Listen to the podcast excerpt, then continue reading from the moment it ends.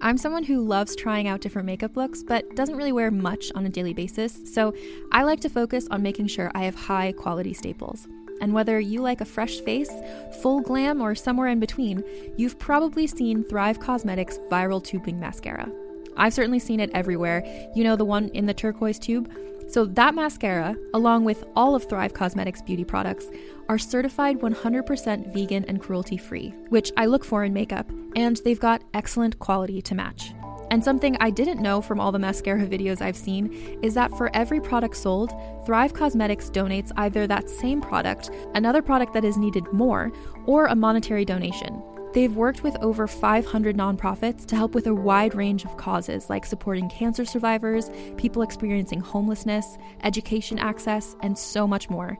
Knowing that makes me feel even better about using their products. And I do enjoy using them. Like I said, I like having high quality staples, and so my favorites are products that are multi purpose, like the Brilliant Eye Brightener. It comes in a bunch of colors, and I like using them as eyeliner, eyeshadow, and even highlighter. Thrive Causemetics is luxury beauty that gives back. Right now, you can get an exclusive 20% off your first order at thrivecausemetics.com slash thrive.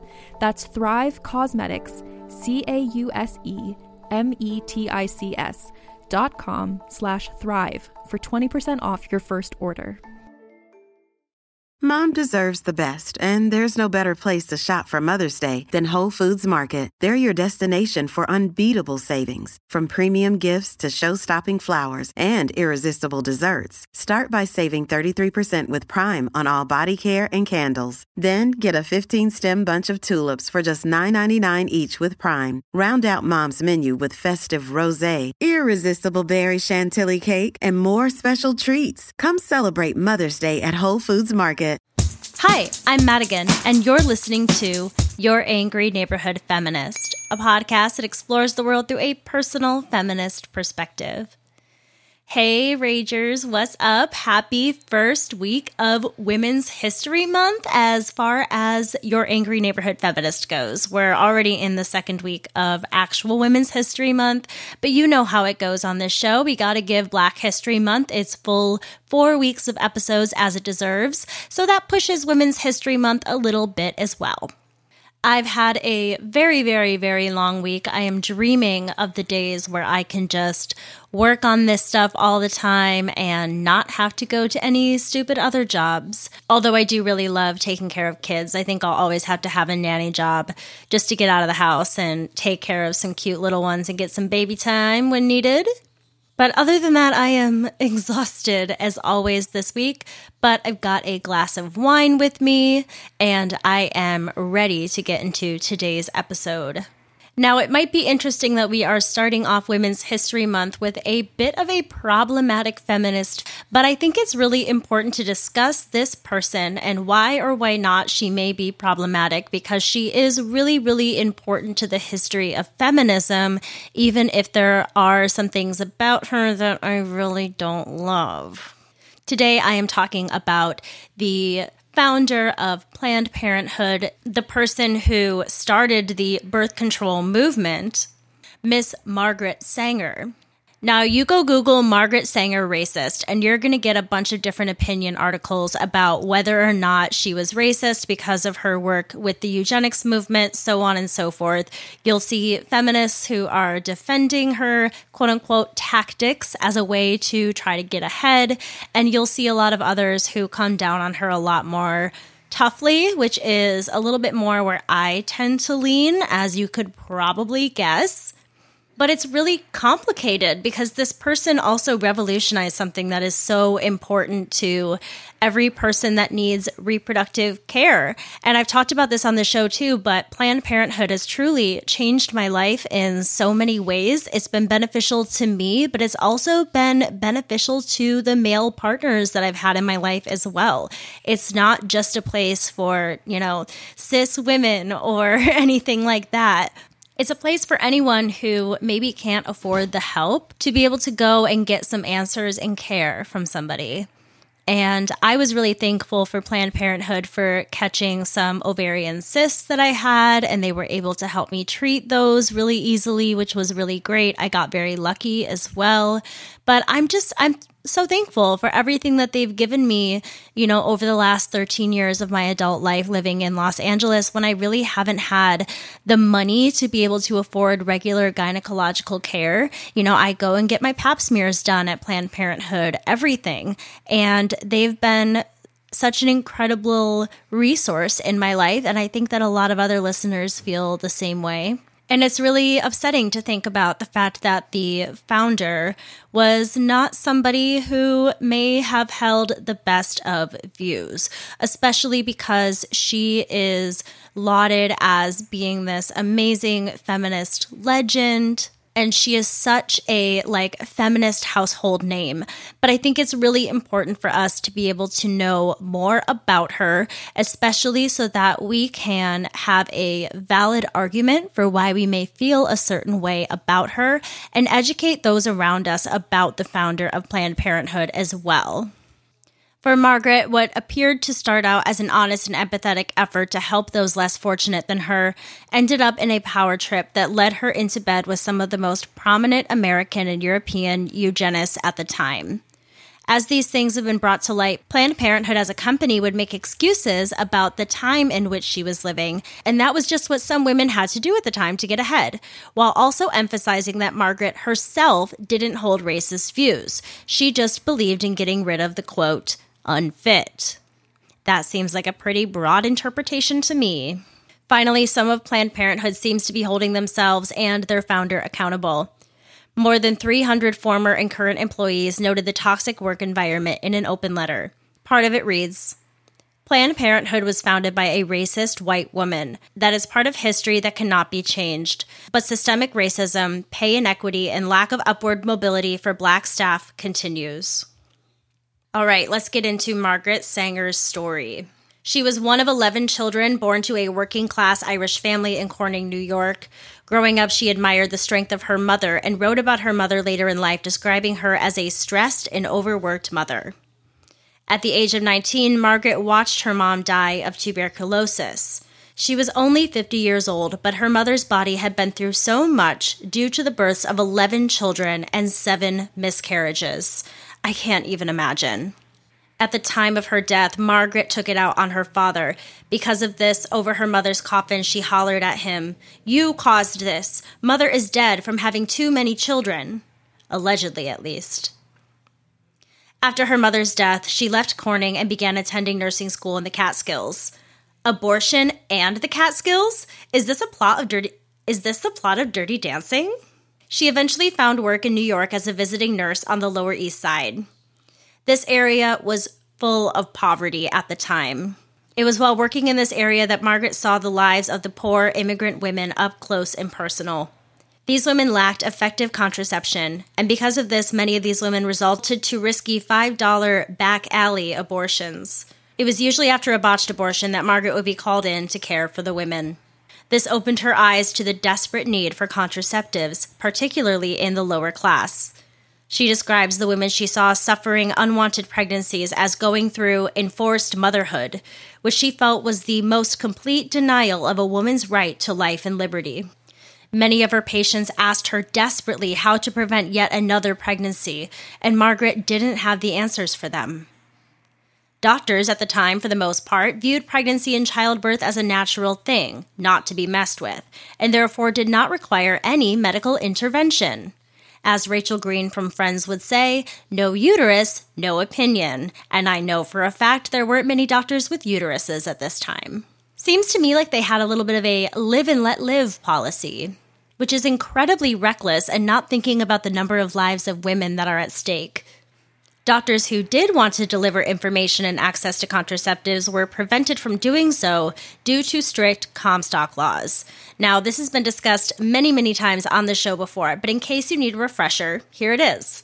Back in 1873, a grocer and leader of a religious movement by the name of Anthony Comstock came up with the idea to lobby for the passing of a law that would make it illegal to publish, distribute, or possess obscene information through the mail. This included information on contraceptives and abortion. Anthony Comstock was quite proud of the fact that he was personally responsible for thousands of arrests and the destruction of hundreds of tons of books and pamphlets. He would also become a major enemy of Margaret's in the years to come. There was one patient in particular that Margaret wrote extensively about, and that was a woman by the name of Sadie Sachs.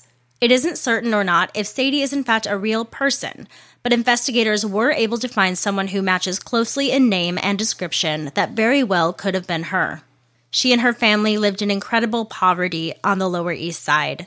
She is described in Margaret's autobiography as a slight Russian Jewess of about 28 years old. Margaret had been sent to her small apartment after Sadie had become extremely ill after a self induced abortion. Sadie begged the doctor that was with Margaret to please tell her how to prevent another pregnancy, and his advice was for her to remain abstinent. Actually, according to Margaret, what he actually said was, You want to eat your cake and eat it too, do you? Well, it can't be done. I'll tell you the only sure thing to do tell Jack to sleep on the roof. At the time, Margaret sadly had no solutions for Sadie either. Also, speaking of her husband, Jack, by all accounts, he seemed like a concerned, loving, doting husband. They already had three children, and he seemed to have understood that she couldn't bring any more children into their world of poverty. The second time Margaret was called to Sadie's apartment, it was too late. She had gone into a coma after another self induced abortion. This was a turning point for Margaret. She writes It was the dawn of a new day in my life, also. The doubt and questioning, the experimenting and trying were now to be put behind me. I knew I could not go back to merely keeping people alive. I went to bed knowing that no matter what it might cost, I was finished with palliatives and superficial cures. I was resolved to seek out the root of evil, to do something to change the destiny of mothers whose miseries were as vast as the sky. Margaret coined the term birth control in 1914 and made that her new mission. The term was allegedly offered to her by her friend Otto Bobsein, and she felt it was a more candid term than the euphemisms like family limitation. She then began providing women with information on contraceptives. She wrote in her autobiography I threw my nursing bag in the corner and announced that I would never take another case until I made it possible for working women in America to have the knowledge to birth control. She believed that every woman should be the absolute mistress of her own body. Stepping into this line of activism was risky for Margaret, but she believed that the best way to change the law was to break it. She believed this issue of being unable to spread information on birth control as a free speech issue and fought against it as such. Her budding interest in feminism and politics, mixed with the knowledge she had as a nurse, led her to write two series of columns on sex education for a socialist magazine, New York Call, which were titled what Every Mother Should Know in 1911 and 1912, and What Every Girl Should Know in 1912 and 1913. These writings made her considered one of the founders of sex education. The articles were eventually turned into books in 1916, with the dedication of the Every Girl Should Know book being For all the working girls of the world, this little book is lovingly dedicated. The introduction begins Students of vice, whether teachers, clergymen, social workers, or physicians, have been laboring for years to find the cause and cure for vice, and especially for prostitution. They have failed so far to agree on either the cause or the cure, but it is interesting to know that upon one point they have been compelled to agree, and that is that ignorance of sex functions is one of the strongest forces that sends young girls into unclean living. She argues that the knowledge of rapidly spreading venereal diseases also shows the need for a saner and healthier attitude on the sex subject and to the importance of sex education for boys and girls. She believes it's a mother's place to instruct upon these matters, and it is better for them to have this discussion before the child gets any information from the classroom. She writes, if, therefore, his mother answers his questions truthfully and simply and satisfies his curiosity, she will find that the subject of sex ceases to be an isolated subject and becomes a natural part of the child's general learning. Every girl should first understand herself. She should know her anatomy, including sex anatomy. She should know the epochs of a normal woman's life and the unfoldment which each epoch brings. She should know the effect the emotions have on her acts, and finally, she should know the fullness and richness of life when crowned by the flower of motherhood. The content of this book has chapters on subjects like girlhood, with subchapters on physical growth and mental growth, puberty, such as general organs, uterus, ovaries, etc., menstruation and its disorders is another topic, She also talks about sexual impulse, which includes masturbation. There's a chapter on reproduction, which is about the growth of the cell in the uterus, hygiene in pregnancy, and including miscarriage. Another chapter is some of the consequences of ignorance and silence, with subcategories being continence in young men, gonorrhea, and syphilis, and a final chapter in menopause. I started reading this book a little bit and I skipped ahead to the sexual impulses section because I was really curious as to what she had to say about that. And I'm going to read you a little bit of the book. The sexual impulse is the strongest force in all living creatures. It is this that animates the struggle for existence. It is this that attracts and unites two beings, that they may reproduce their kind. It is this that inspires man to the highest and noblest thoughts. It is this also inspires man to all endeavors and achievements, to all art and poetry. This impulse is the creative instinct which dominates all living things and without which life must die. If then this force, this impulse, plays so strong a part of our lives, is it not necessary that we know something about it? She argues that a girl going through puberty has a stronger urge to touch or caress, and boys, the urge to relieve himself is stronger than girls. On the topic of masturbation, some medical professionals at the time found it that far too long they have considered masturbation to be seen at the same level as something like a venereal disease, and that they were way over exaggerating the harm done by masturbating. She states in the book, one writer plainly states that it is of such common practice that out of a hundred young men and women, 99 are addicted to it, and the hundredth one is lying. Another says that out of 100 men and women arriving at the age of 25, 99 have practiced it at some time. Since none of these people were in insane asylums, she decides that the practice cannot be as harmful as it is stated by others to be. She does, however, find mental masturbation to be a problem, which she describes as imagining obscene images to get off to, essentially. She says this form is considered especially harmful to the brain, for the habit becomes so fixed that it is almost impossible to free the thoughts from lustful pictures. She also warns that masturbating too often could lead to the inability to perform sexual acts with another person. She doesn't seem to have any sort of sympathy to the chronic or obsessed masturbator, as she writes in this chapter that, quote, as a trained nurse while attending persons afflicted with various and often revolting diseases, no matter what their ailments, I never found anyone so repulsive as the chronic masturbator. She suggests that to avoid masturbating, that every pubescent boy and girl should be taught the dangers and temptations and how to avoid them.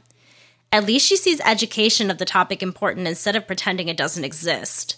She says that they should keep active, mentally and physically, and go to bed only when sleepy, Overall, the book discusses the importance of educating girls about the truth of sex and reproduction.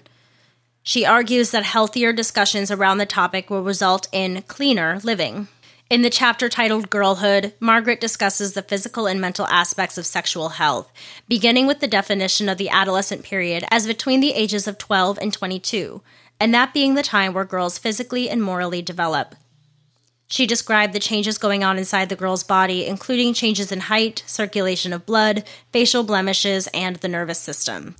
Something that I really like about Margaret's writing is that she's very frank about everything. There's no tiptoeing around anything. She likes using very direct language. She doesn't like euphemisms or anything like that.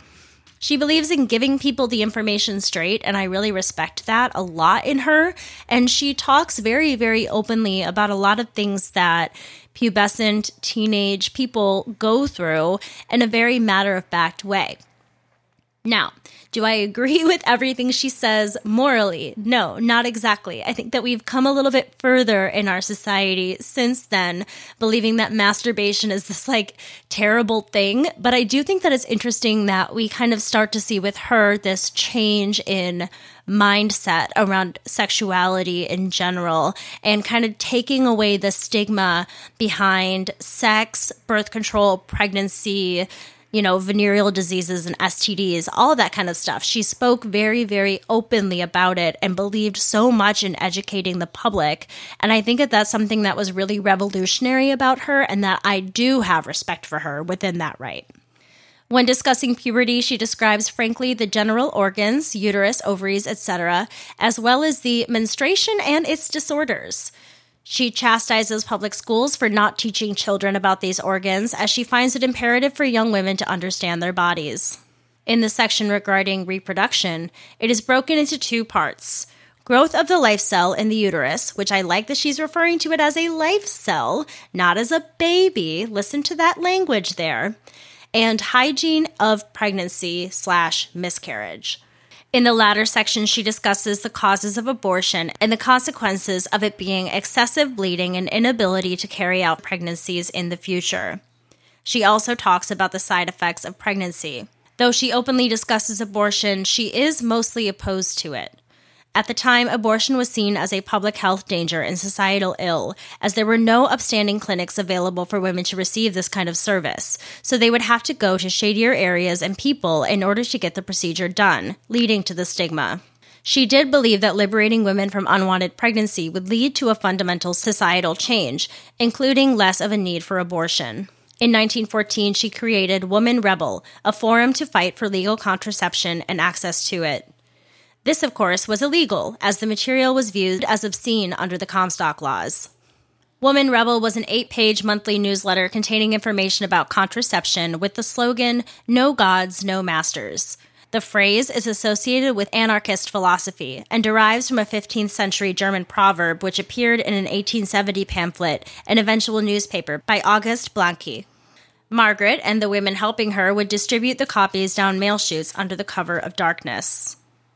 Before we go much further into Margaret's story, I think it's really important to understand her personality to see how she goes through life. She seemed to be, to put it simply and nicely, a difficult person. It was said that she could be cranky, vain, and scandalously unconventional in her personal life. In her professional life, she was, quote, single minded to a fault, territorial, fanatical, patronizing, and rhetorically overblown. Yikes. Her sisters thought she had a nervous disorder and needed rest. Her father suggested she spend time in a sanitarium to overcome this motivation to spread such obscene material. There was a man named Theodore Schroeder, who was apparently a civil liberties lawyer, not a doctor, who diagnosed Margaret with low grade hysteria, with her major symptoms being attention seeking. It was recommended that she undergo six weeks of analysis, after which they hoped she would come to her senses and stop writing and distributing the publications. The authorities would suppress five out of seven issues of Woman Rebel. She then wrote Family Limitations, also in 1914, which was a 16 page pamphlet containing detailed information about methods of contraception. This was possibly even more direct than her earlier pamphlets, with a section of it reading it seems inartistic and sordid to insert a pessary or suppository in anticipation of a sexual act, but it is far more sordid to find yourself several years later burdened down with half a dozen unwanted children, helpless, starved, shoddily clothed, dragging at your skirt, yourself a dragged out shadow of the woman you once were. In 1914, she was indicted for violating postal obscenity laws because of administering women rebel throughout the system. Instead of standing trial for this offense, she decided to flee the country.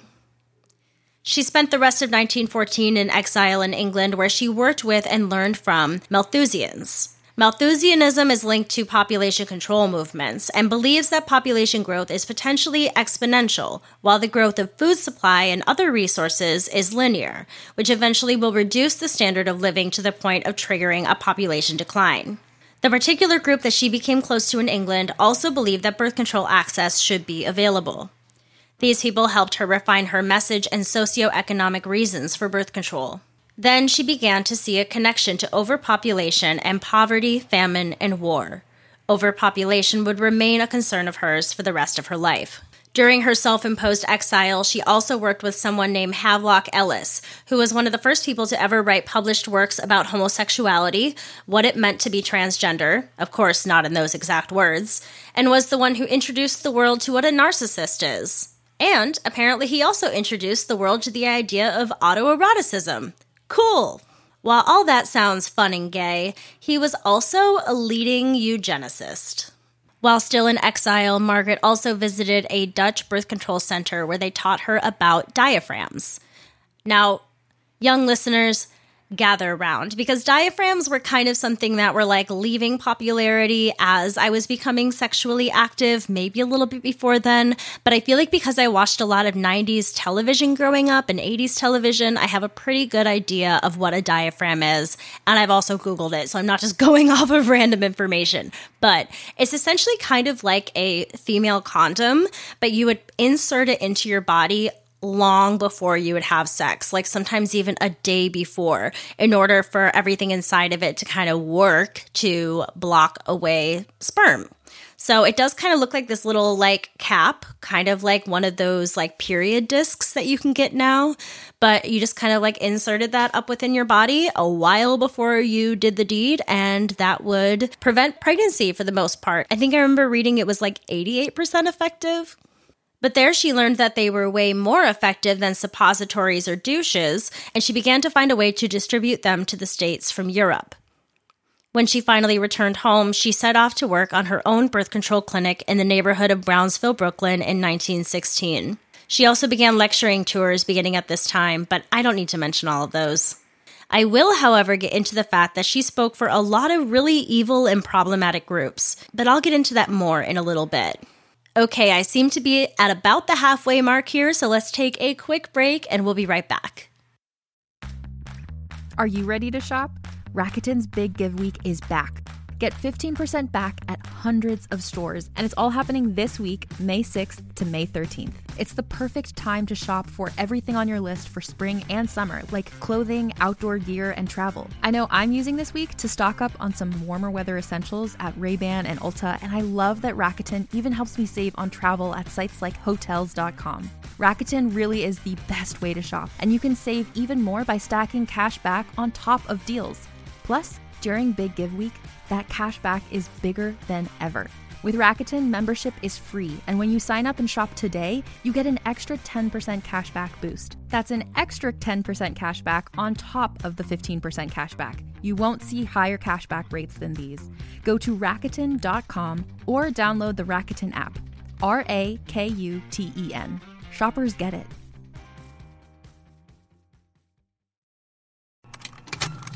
Contained herein are the heresies of Radolf Burntwine, erstwhile monk turned traveling medical investigator. Join me as I uncover the blasphemous truth of a plague ridden world that ours is not a loving God, and we are not its favored children. The heresies of Radolf Burntwine, coming January 2nd, wherever podcasts are available. All right, I'm back. At this clinic, for 10 cents, any woman could come in and get the information they wanted or needed about contraception from a trained nurse.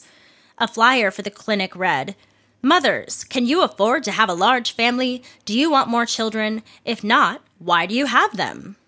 It listed the address and finished it off with Tell your friends and neighbors. The flyers were copied in English, Yiddish, and Italian. Nine days into its operation, Margaret was arrested with bail set to $500. I guess an undercover female officer was sent to investigate, and that set off a raid of the clinic. Her staff was also arrested. Someone paid her bail, and she was home by the evening. Not deterred, she went on visiting with patients at the clinic. But then she was arrested again, and this time along with her sister, who was also assisting in the clinic, Ethel Byrne. Fun fact Ethel is the muse for Wonder Woman. They were charged with distributing contraceptives, and Margaret was charged with another count of running a public nuisance. I need to take a quick sidebar here to take you on a little journey I went through in my side Googling for this episode. Ethel had a daughter named Olive. Ethel left two year old Olive and her three year old son Jack with her grandparents to protect the children from their abusive father. Ethel only visited her daughter once when she was six years old. When Ethel's grandparents died in 1916, Olive was sent to live in a Catholic orphanage. Okay, brief end to the side note, but it's going to be picked up in a little bit.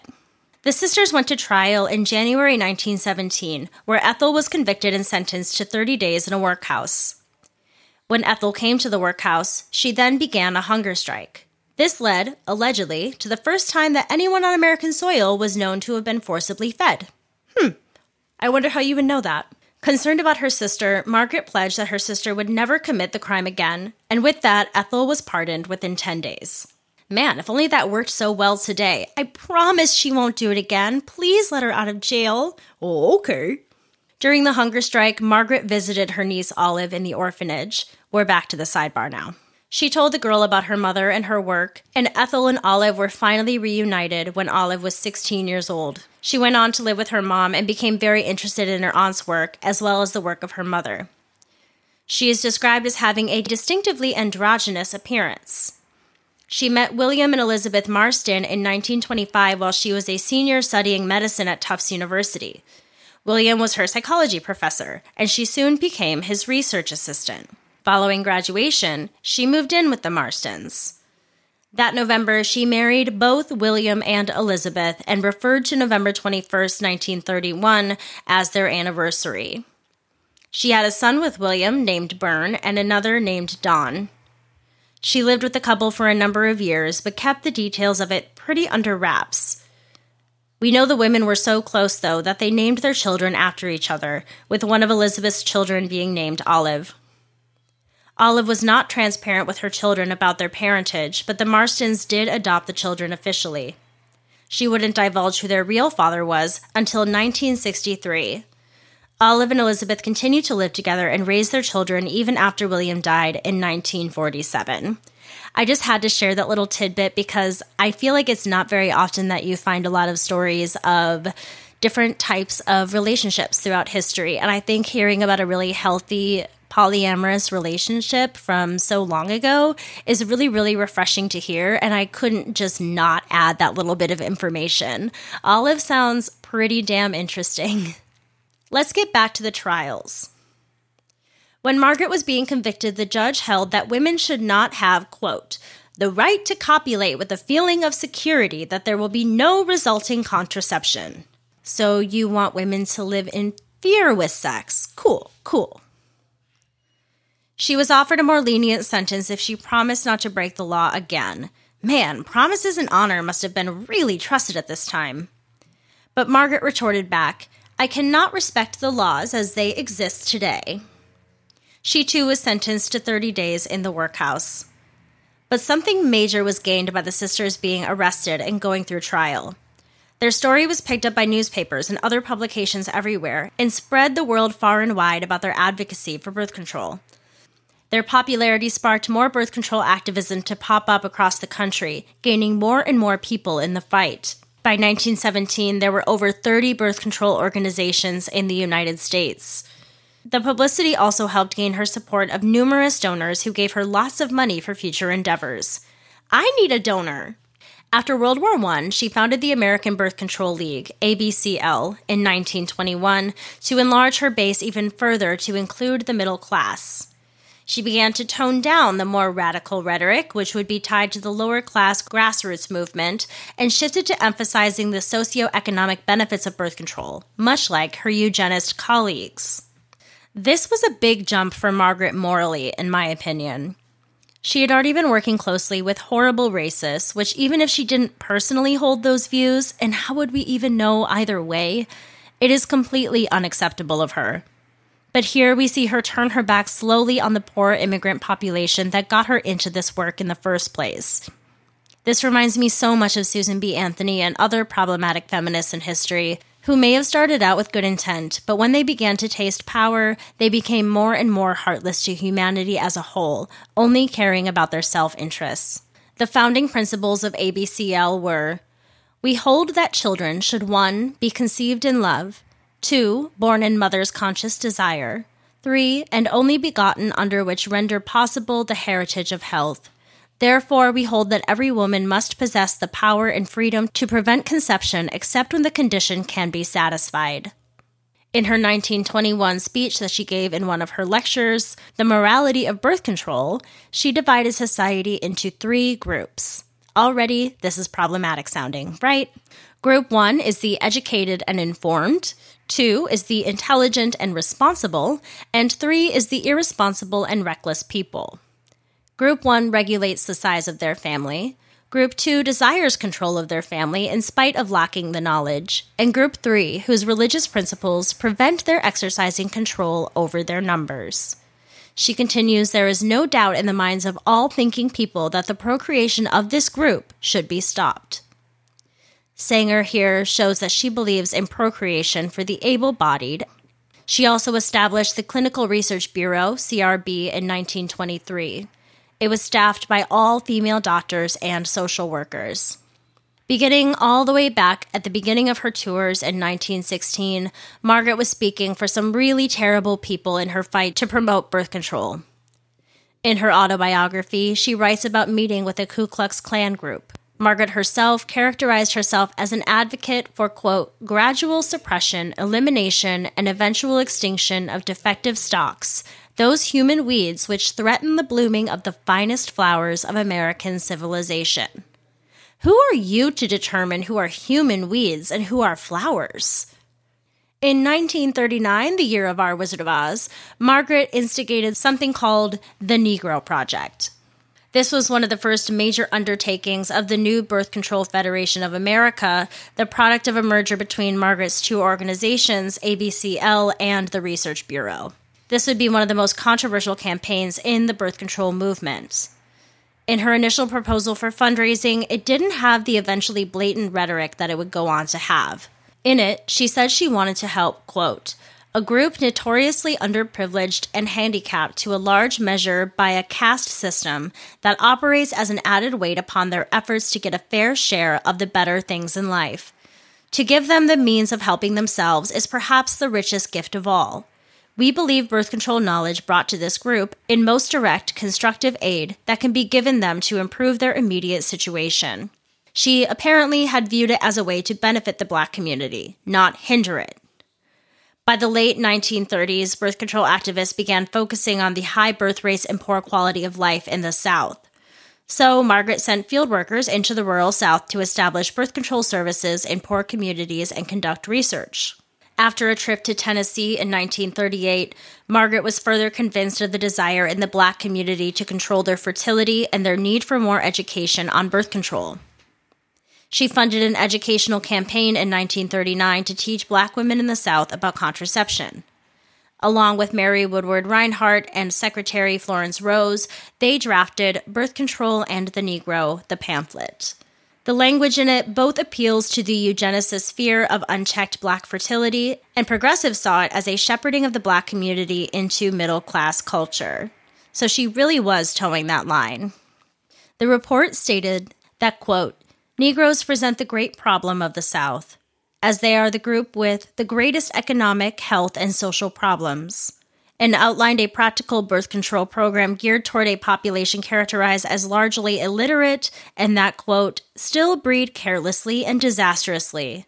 A line borrowed from a 1932 birth control review article by W.E.B. Du Bois. Once funding was secured, the project fell out of Margaret's hands for the most part, but she iterated the importance of black leaders, such as ministers, getting on board with the education for the community so the information will be trusted and listened to. She did state that she didn't believe the project should be run by white people, but it should be guiding the community members in how to assist themselves. There is one letter in particular to Clarence Gamble in December of 1939 that has been published and republished over the years as evidence that she led a calculated effort to reduce the black population against their will. She writes, we do not want word to go out that we want to exterminate the Negro population, and the minister is the man who can straighten out that idea if it ever occurs to any of their more rebellious members.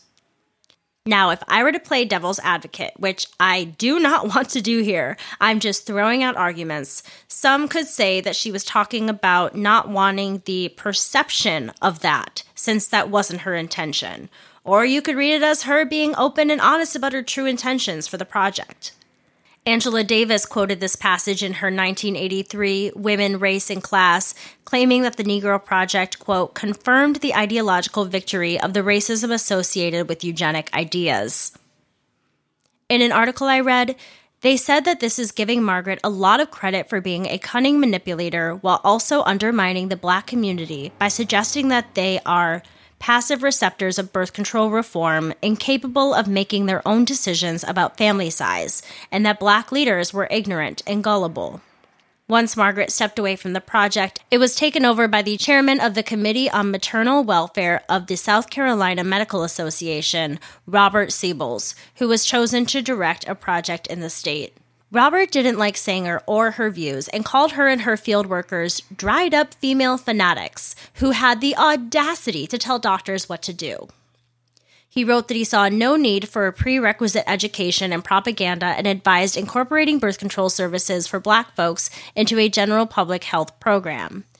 The BCFA then dismissed the notion of building a community based black staff demonstration clinic that could become permanent and instead set in motion a plan that closely resembled the vaccination MVD caravans that swept in and out of the region.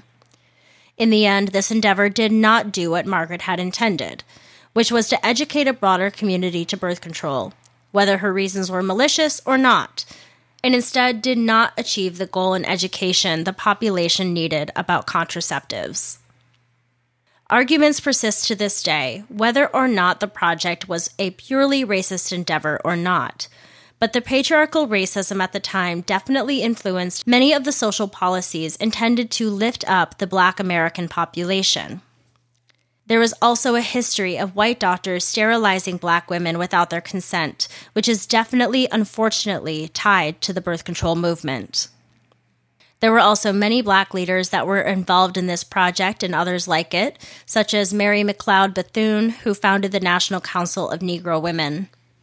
In 1929, Margaret formed the National Committee for Birth Control in order to lobby for legislation to overturn restrictions on contraception. This wasn't effective, so Margaret had to get tricky to get attention. She ordered a diaphragm from Japan in 1932, which was then confiscated by the US government, and the subsequent legal battle led to the overturning of Comstock laws, which prohibited physicians from obtaining contraceptives. This decision got the American Medical Association to finally adopt contraception as a normal medical service and key component in medical school curriculums in 1937. By 1942, Margaret had pretty much lost the reins to the Birth Control Federation of America, and when the name was changed to Planned Parenthood Federation, she wasn't pleased. She thought the name was too euphemistic. She helped found the International Committee on Planned Parenthood in 1948, which evolved into the International Planned Parenthood Federation in 1952. It quickly became the world's largest non government international women's health, family planning, and birth control organization. Margaret was the organization's first president and would serve that role until she was 80 years old. She also had a hand in encouraging Katharine McCormick to provide funding to Gregory Pincus to develop the birth control pill. Martin Luther King received the Planned Parenthood Margaret Sanger Award for Human Rights in 1966, where he had actually praised Margaret's contribution to the community, saying, Margaret Sanger had to commit what was then called a crime in order to enrich humanity, and today we honor her courage and her vision. She died of congestive heart failure in 1966 in Tucson, Arizona, at the age of 86. About a year after the Supreme Court's landmark decision in Griswold v. Connecticut, which legalized birth control in the United States. She had been married twice in her life, first to William Sanger in 1902, then to James Noah Slee in 1922, who was an oil tycoon. She also had three children Peggy, Grant, and Stuart. Like I mentioned at the top of the episode, there are countless articles online arguing whether or not Margaret was racist or not.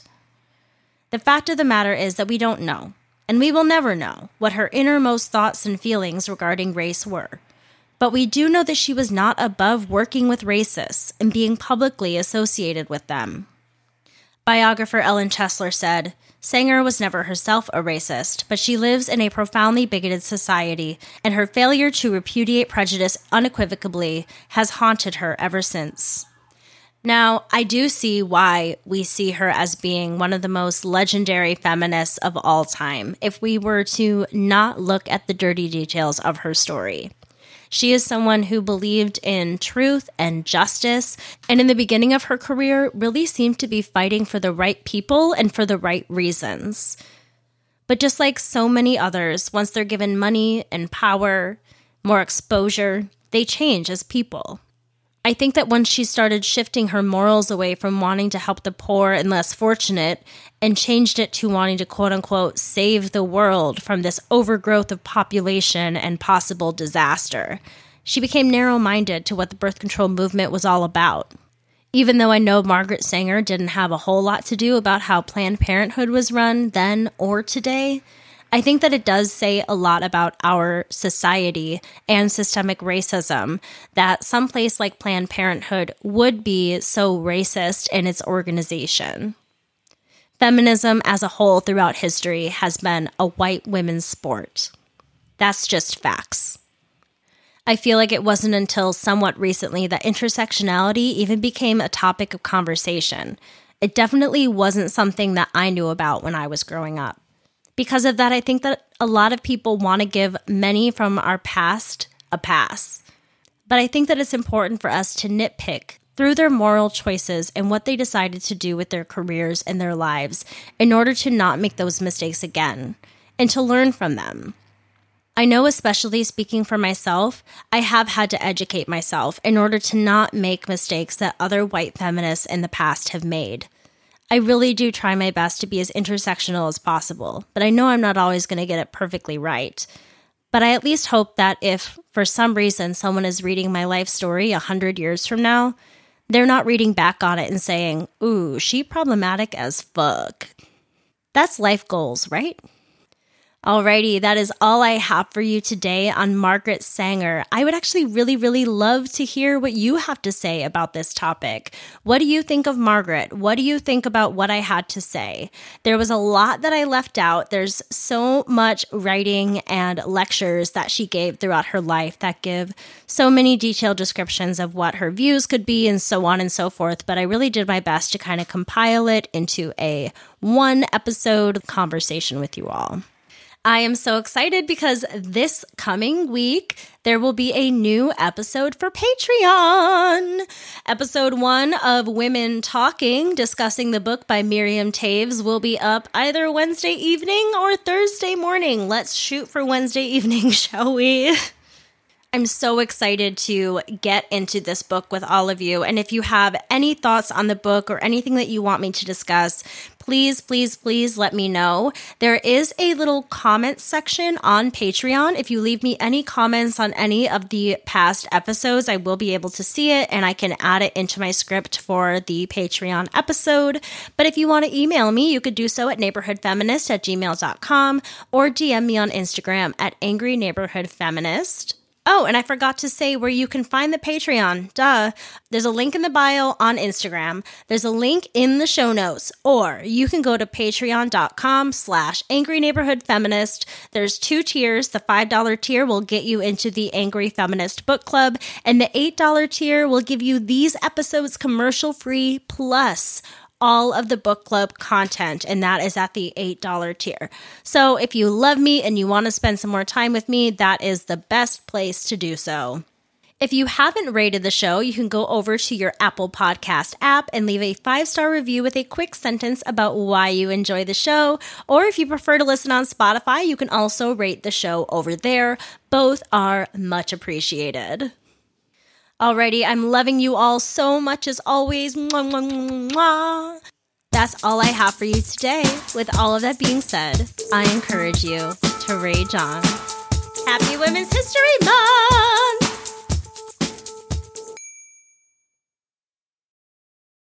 Hey there, this is Justin Bartha. I made a funny new podcast, King of the Egg Cream. It has the greatest cast in the history of podcasts with actors like Lewis Black, I'm torn by my feelings for two women. Bobby Cannavale, You can eat it, or if someone hits you, you can put it on your cut. Melanie Lynskey, I wonder what these marvelous things are that look just like boiled chicken feet. Jason Ritter, I can break things and pick locks and kill people. Michael Stuhlbarg, The whole point is to inspire people that they should make themselves better. Ari Graynor, No, don't whet its appetite. What are you, an idiot? me, Justin Bartha, That's not just any egg cream, that's a Lemke's special. and all narrated by the hilarious Richard Kind.